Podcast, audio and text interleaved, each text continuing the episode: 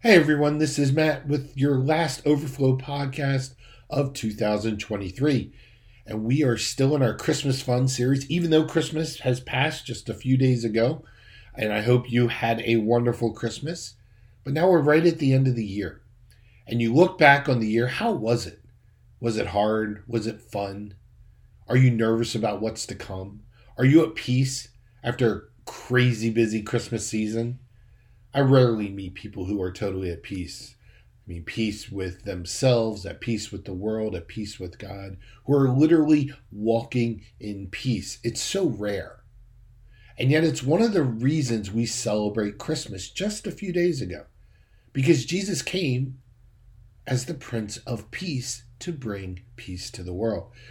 About 700 years before the very first Christmas, that'd be 2,700 years ago, Isaiah, who was a prophet predicted the Savior of the world was going to come and that he would be called the Prince of Peace. Isaiah 9 6 says, A child has been born for us, and God has given us a son, and he will be called the Prince of Peace. And he's talking about Jesus. And at the very first Christmas, when the angels appeared to the shepherds, what did they say in Luke 2? Glory to God in the highest, and on earth, peace, goodwill towards men. So Isaiah announced peace and the angels announced peace. And when Jesus gets his own ministry, it's about peace on earth. In fact, before he goes back to heaven, he says this in John 14 27 I am giving you the gift of peace, the kind of peace that only I can give. Now, you can't get it in a bottle, you can't get it in a pill, you can't get it in an experience or in a book. The kind of peace that Jesus gives, only he can give it. It isn't like any other peace in the world, which the, that kind of peace is phony or fragile. It doesn't last. I mean, think about how many peace treaties last throughout history. None. I mean, this Christmas, I hope you celebrated the coming of the Prince of Peace.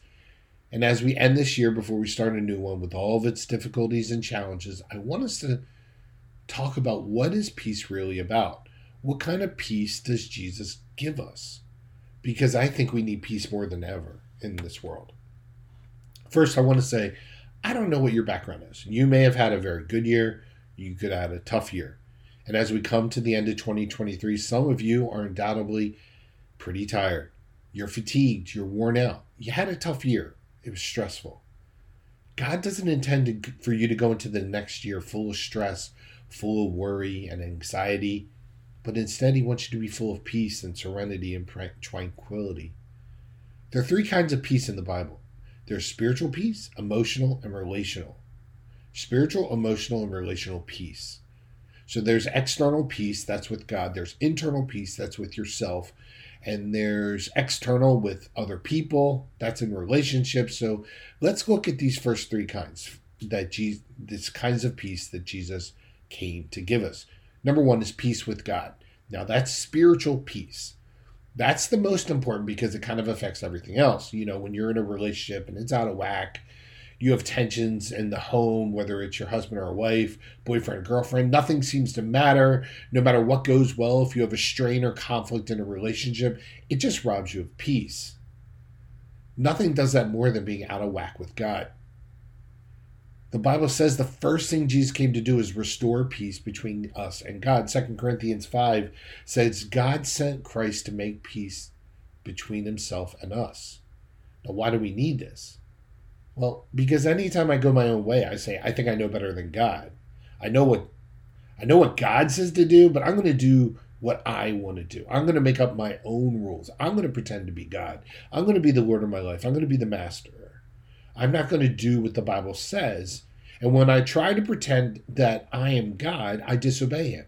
I fight God. I ignore God. And that's an act of rebellion. It's an act of revolt. It really puts me in conflict with God. And the Bible says there's no peace there. I get disconnected. That's why God feels a million miles away. God doesn't want you to live disconnected from Him. He made you to be connected to Him. So here's what the Bible says in Romans 5. Since we are made right with God by faith in Christ, we have peace with God because of what Jesus has done for us. Peace with God doesn't come from what you do. Peace with God comes from what Jesus Christ did on the cross. So you can't be a nice person to get peace with God. And that's what Christmas is all about. Romans 5 continues. Even though we were his enemies, God made peace with us because his son died for our sins. Now that we're peace with God, we'll be saved for eternity by his son's life. A lot of religions out there have what's called a peace offering, right? Going back to the Greeks and the Romans. Even Native American religions, they would offer peace offerings to God. And the Bible says you don't need to do that because Jesus already did it. Jesus died for us on the cross. Romans 5 8 in the New Living Translation it says, Jesus sacrificed for our sins once and for all when he offered himself on the cross. So you don't have to offer any peace offerings to God. You just accept what Jesus did. You ask God for forgiveness for what you've done wrong and trust that Jesus is enough to pay for your sins and he restores your relationship with God. He gave himself to pay for all of our sins. That's the first kind of peace peace with God. So, do you have that kind of peace? You can't move on to the other two types of peace without settling that one first. So, as this year closes, do ask yourself that question Do I have peace with God? If so, great. Thank Him for the gifts He's given you. But if you're not, or if you don't, what is causing you not to? What is keeping you from asking God to be a part of your life, asking for forgiveness? It's the foundational peace that we need. The second kind of peace is peace within. That's emotional peace. When I have peace with God and I get the peace of God inside me, that one makes me feel great. Colossians 3:15 says, "Let the peace of God rule in your heart." Notice it's inside you. It's internal. The word for peace in the Bible is shalom. In the Old Testament, you've heard this word. You you might have heard some Jewish people speaking it. Shalom. It means well-being. It means happiness, harmony, serenity. It can mean a lot of different things. But whatever problem you have, God has a corresponding peace. For those with a broken heart, He gives us comforting peace. For those with a confused heart, He gives us guiding peace. For those with a shamed heart, He gives us forgiving peace. When we have a worried heart, He gives us confident peace. God has a peace for every problem. Whatever problem you got a financial problem, there's financial peace problems in Scripture. You've got a physical problem, there's a physical peace promise in Scripture. God says, I don't want you to worry about anything. You have a bitterness problem? He says, I'll give you forgiveness. I'll forgive. I'll figure out a way to give you that. So there's peace within me. So there's peace with God, peace within, and then there's peace with others. This is relational peace. It's the fact that the further away we get from God, the more it messes up our relationships with everybody else. You want to strengthen your marriage? Get close to God. Because if you really get close to God, your spouse is going to go closer to God, which is going to pull you closer to each other. The more out of whack you are with God, the more out of whack you are with other people. The more cranky I get with you, then that's that's just the way God's wired us. The world is not getting more peaceful. The world is getting more conflicted. How come we're not unified? We talk about in America, we have some really old phrases. Now nobody uses cash anymore, and and there's a problem with that because on money itself spoke about unity. You see the the phrase if you go pick up some bills, a one, a five, and ten, and you can see many phrases about unity. E pluribus unum, or out of the many one. You'll see in God we trust. United we stand. It's all over our currency. How in the world do we get that where there are so many different kinds of people? The problem is, is that we are more divided than ever. We can't even talk to people with a different opinion than our own. If we disagree with anyone, they will stereotype you and give you a label, usually a bad one, that makes listening to you pointless. And it's scary to see where we are headed as a people. I saw a video of a guy on a college group, and he was being a little outlandish because he kept saying he was friends with a racist, with a murderer, and people around him were blasted for even talking to them. And then he explained. He said, I plead with them constantly to confess their wrongs, to change their ways. I beg them to ask God for forgiveness and trust in Jesus. And he asked the people who were telling him to stay away from them, should I just ostracize them like you do? Or should I reach out to them and try to get them to change their ways? The people that were yelling at him didn't have a response and they walked away. The Bible says in Ephesians 2 Christ brought us all together through his death on the cross. The cross gets us to embrace each other and end the hostility between different groups. He says Jesus is the one. When we have the Prince of Peace in our lives, when we're going to we're going to have peace with each other. You look around and you see all the cities that are aflame with injustice and crime and racism and all kinds of things. But the Bible says in Galatians 3:28, in Christ's family there is no division between Jew and Gentile, slave or free, or even male and female. In Christ we are all equal and the same.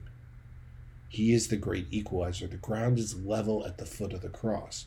We're all in common relationship with Jesus. The problem is the world tries to tear us apart, but only Jesus can we have true peace and be united. Right now, the en vogue philosophy of the world that's being taught in the Western, oh, I, I should say, in the Western world. In the Eastern world, they laugh at us. In the Western world, it's about being woke, which everything gets boiled down to race and being marginalized and exploited. Wokeism is the omnipresent use of race and to a lesser extent gender to replace meritocracy and thus ensure equality of result. That's kind of complicated. So if you're not the majority race in the area, you are exploited. However, this never me- never applies to what they would call white. Whites are always systematic oppressors. Now this flies in the face of Christianity because in God's eyes, in Galatians 3:28, Remember, God made all of us. He said, in Christ's family, there is no division between Jew and Gentile. Those are the people. Remember, the Jews were God's chosen people, but he's saying it don't matter with Jesus. Slave or free. It doesn't matter if you're a slave or free. It doesn't matter if you're male or female. In Christ, we're all equal and the same. All wokeism does is tear people apart. It creates division and ultimately hurts people of all nationalities. Wokeism wants to teach young children with the lie that they are innately guilty of, rep- of oppression due to their skin color, or that they are or that they are the result of exploitation because of their skin color. It is absolutely insanity to put that on children. You know, we are indeed guilty of many sins, and we are desperately in need of Jesus. And that should bring us together under God's love, not tear us apart. The world wants division, it wants to tear people apart, while Jesus is trying to give us a peace that brings us together. So, first, I have to have peace with God, then I start to feel good about myself. And when I start to feel good about myself, I get peace within myself. And then I can have peace with you. Things that used to tick me off and irritate me don't bother me so much anymore because I'm at peace with myself. And it just doesn't matter. It's kind of like if you got a cup of coffee, and if that coffee is filled right up to the brim, it only takes a little bit of shaking and it won't spill. Uh, it can take a little bit of shaking and it will spill. I'm sorry. If it's filled to the brim, it'll spill over. And when I'm filled with the slightest little shake, I can get irritated and angry.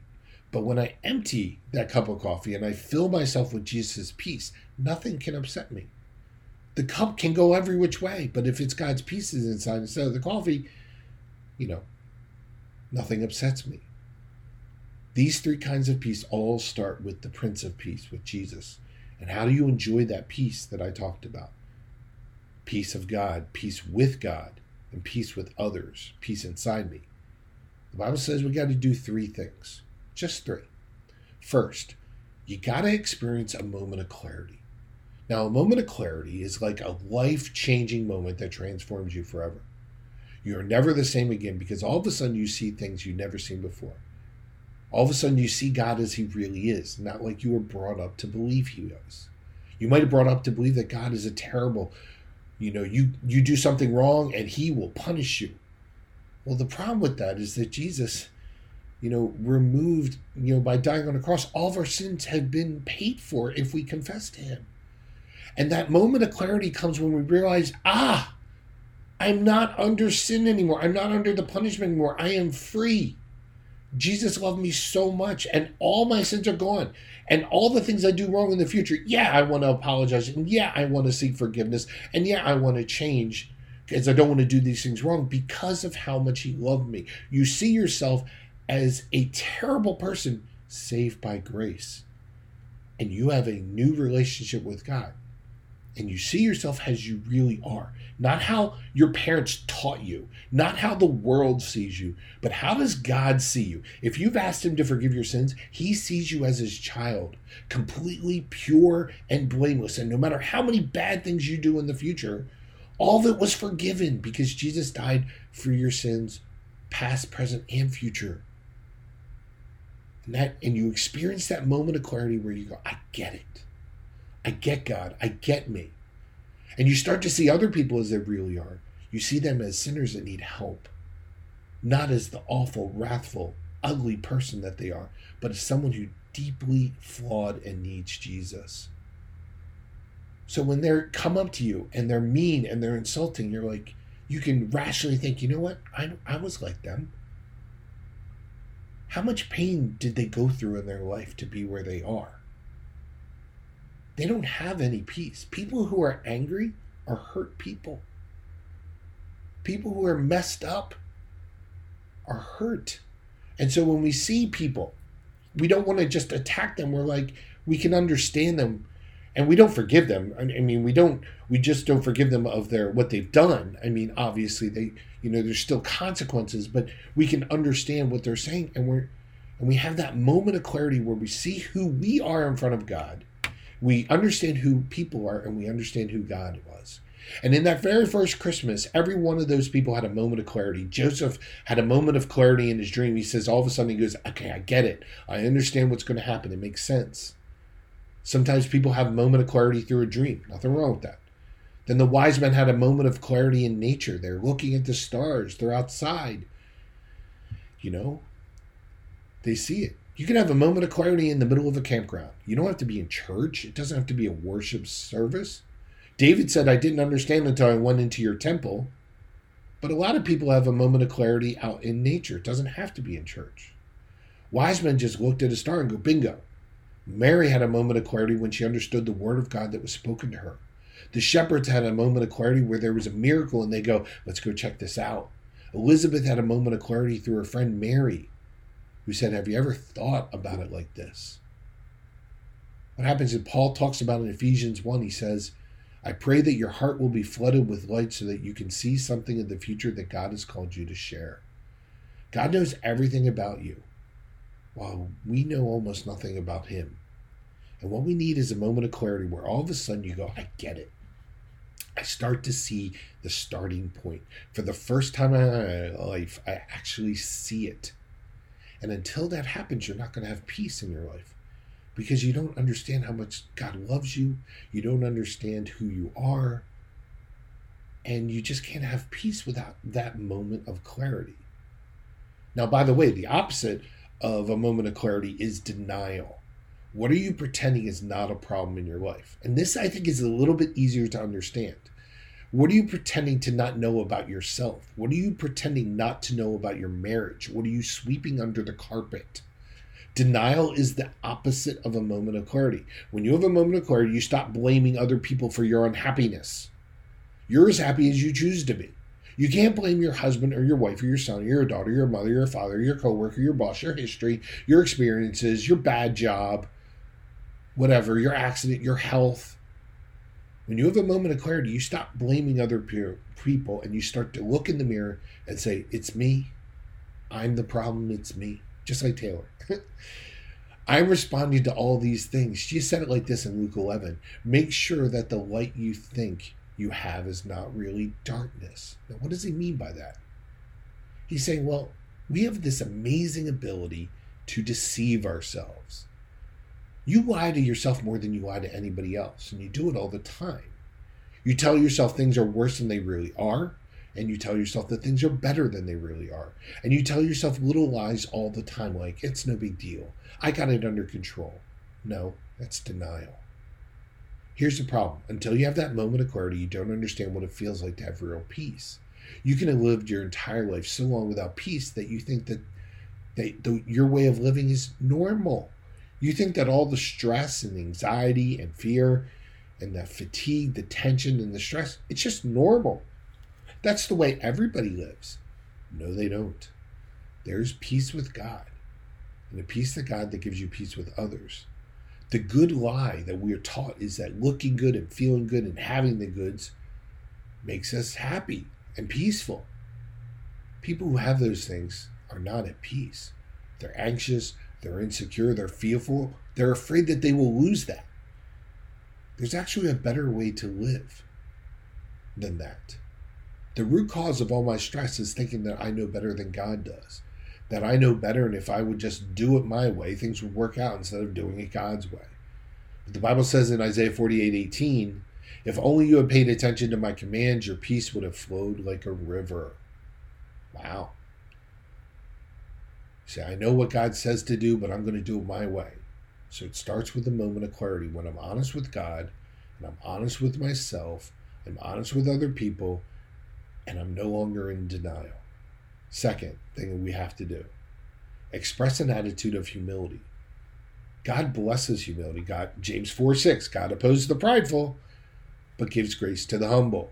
So here's the exchange I exchange my vanity for his serenity. I humble myself and I get his peace. I exchange my anxiety for his tranquility. That's what happens. And one of the things I've learned is that God is not impressed with my whining. He doesn't move by my griping. He doesn't do things because I complain. Whining doesn't move God at all. What does touch his heart is humility, humbly asking God, God, I need help. And when I say that, God just opens the floodgates of heaven and pours out his grace and mercy and peace. He says, I want you to come and express an attitude of humility. And one of the ways we do that is just admit that God is God and we're not. It's a great antidote for stress. When you get stressed out, repeat this three times God is God and I'm not. Isaiah 26 12 says, Lord, grant peace for all we have, for all we have are has come from you. When was the last time you said that to God? Have you ever said that to God? Have you ever flat out had a moment of humility where you say, you know, everything I have is because of you. I wouldn't be taking my next breath if it wasn't for you. There wouldn't be blood coursing through my veins. My heart wouldn't be beating. The only reason you're sitting in the chair that I'm sitting in is because God made me to love you. If God had wanted to love you, you wouldn't exist. You're made by God and for God. That's why you're here. So in humility, you come and you say to God, I admit, you hold me together, not me. let me tell you something. We're all messed up. We're all broken. You're broken, I'm broken. You're deeply loved, but you're also deeply flawed. And that's why we don't have peace. And that's why you walk around with stress. And that's why you get sick and tired of being sick and tired. And that's why you can't solve your problems. And you get fearful and you hide your insecurities because you're broken. Sin has broken every one of us, but we're deeply loved. And we can come to God first in a moment of clarity and then in an attitude of humility. And if you're broken, your heart is broken, or if you, that's how you feel this year, the Lord is close to those whose hearts are breaking. He rescues those who are humbly sorry for their sins. The Bible gives us a practical way to express our humility. It says in Philippians 4 don't worry about anything. Instead, pray about everything. See, you can pray or you can panic. You can worship or you can worry. You can have faith or you can have fear. It's your choice. God doesn't force you to pray, to worship, to have faith. He says, don't worry about anything. Instead, pray about everything. Tell God what you need and thank Him. And if you do this, you will experience God's peace. God's peace, which is far greater than the human mind can understand. And God's peace will guard your hearts and mind as you live in Christ Jesus. So let's review. What do I do to get to the path of peace? You need a moment of clarity, an attitude of humility, and third, you need a decision of dis- dependency. In other words, you expect Jesus to help you. God does what we expect him to do in our lives. That's the faith factor. Jesus is the Prince of Peace. He came to give peace on earth, goodwill towards men. He said, I'm going to give you the peace not as the world gives, but as I gives. He sums up the peace in Matthew 11, 27 to 29. He says, Come to me, all you who are weary and burdened, and I will give you rest. Take my yoke upon you and learn from me, for I am gentle and humble in heart, and you will find rest for your souls. That rest for your souls, that peace, it's something much deeper than physical rest. It's soul rest, it's inside rest. Your problem, your stress is not from being overworked muscles. In fact, we probably need to work our muscles more. Your problem is an overworked mind overworked tension, overworked emotions, overworked spirit. You need rest not from physical labor. We need rest from anxiety, from tension, from guilt, from fear. And how in the world do I get that? Well, the world says escape, go on vacation, and you're worn out. Just go to Hawaii, go to Tahiti, go to the Caribbean. And when you go there, guess what you take with you? Stress, worry, anxiety. Stress isn't in the office, it's between your ears. And you can't go there without your brain, hence, you bring stress and anxiety. You're exhausted, you're overloaded. You say, I want to go to a movie or exercise, I have a hobby, I got a favorite sport, and those are all good things. Nothing wrong with them. Those are all good for physical restoration, but it's not going to restore your spirit, your soul. That's much deeper. Going to a movie isn't going to restore your soul. And when you're empty inside, here's what the culture says you need to have more, you need to do more, you need to go more. But Jesus says no. Exact opposite. Come to me and rest. Come as you are. So the antidote to an overloaded soul is not a time management program. They're great, and don't get me wrong, but it's not going to help your soul. It's not going to give you peace. It's not a philosophy. It's not a pill. It's not a plan. It's a person. He says, Come to me. So, how do you come to Jesus? You do it every moment of every day. And you keep coming back and back and back. The more you are not at peace, go to go to God. And Jesus says it's not a one-time event. Connect with him. And that's where we take on his yoke from that Matthew passage. Now, yoke is like a piece of wood that you put between two cattle to pull a cart behind them. And that way they can share the load. That makes it easier. And if you don't yoke up a horse with a horse with another horse and that horse has to pull the load all by himself. No, no, no. Yoke is a symbol of partnership. So what's he saying here? God says, I don't intend for you to pull all your worries up, pull all your burdens, pull all your stress, pull all your responsibilities through life. That's why you're tired all the time. You're doing it all by yourself.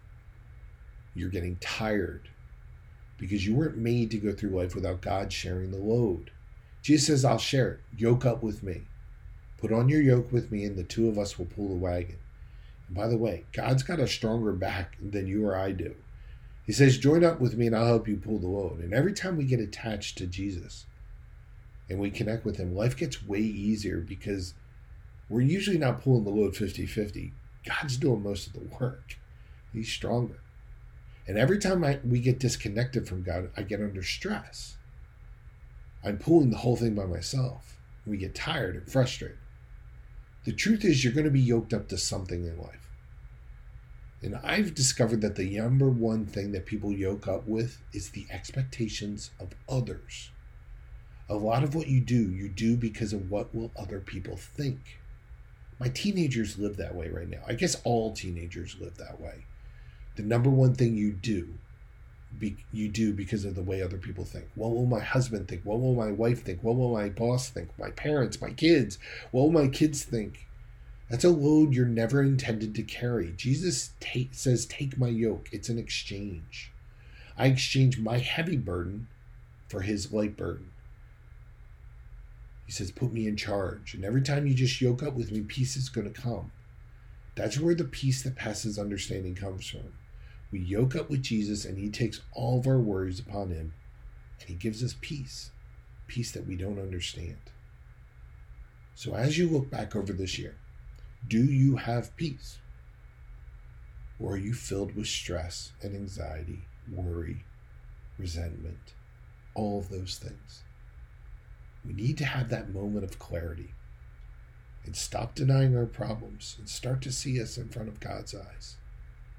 We need then to humbly come before God and ask Jesus to take all away our burden.